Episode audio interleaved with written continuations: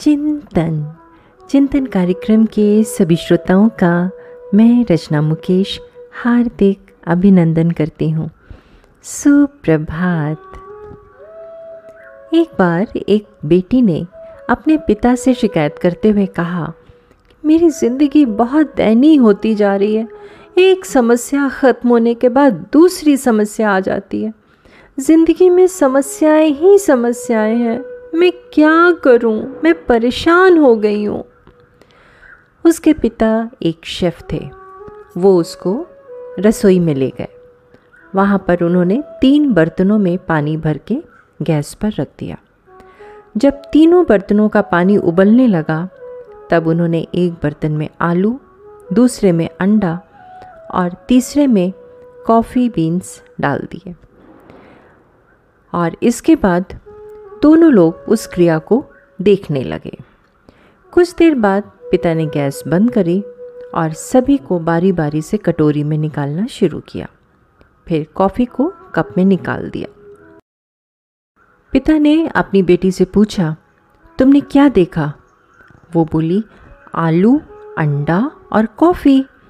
तब पिता के कहने पर बेटी ने आलू को टच करके देखा, जो अब कोमल हो गया था। अंडा भी उबल चुका था। फिर पिता ने अपनी बेटी से कॉफ़ी का एक घूंट पीने के लिए कहा। बेटी ने एक घूंट पिया।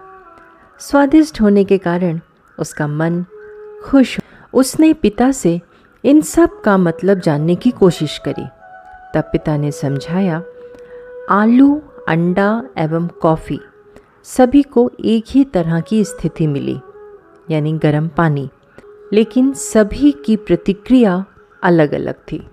आलू के कठोर होने के बावजूद गर्म पानी से वो खुद ही कोमल हो गया। ऐसा ही कुछ अंडे के साथ हुआ।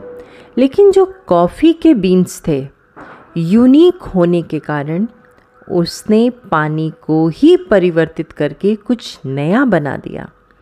उसी प्रकार तुम हो। जब समस्या तुम्हारे पास आई तो आई हुई समस्या के प्रति तुम्हारी प्रतिक्रिया ही तुम्हें सफल बनाती है। या तो तुम खुद बदल जाओ और या फिर परिस्थिति को बदलकर सफल हो जाओ। दोनों ही तुम्हारे हाथ में है। जी हाँ दोस्तों, समस्या के प्रति हमारा दृष्टिकोण ही हमें सफल या असफल बनाता है। चिंतन ज़रूर करिएगा। आपका दिन शुभ एवं मंगलमय हो।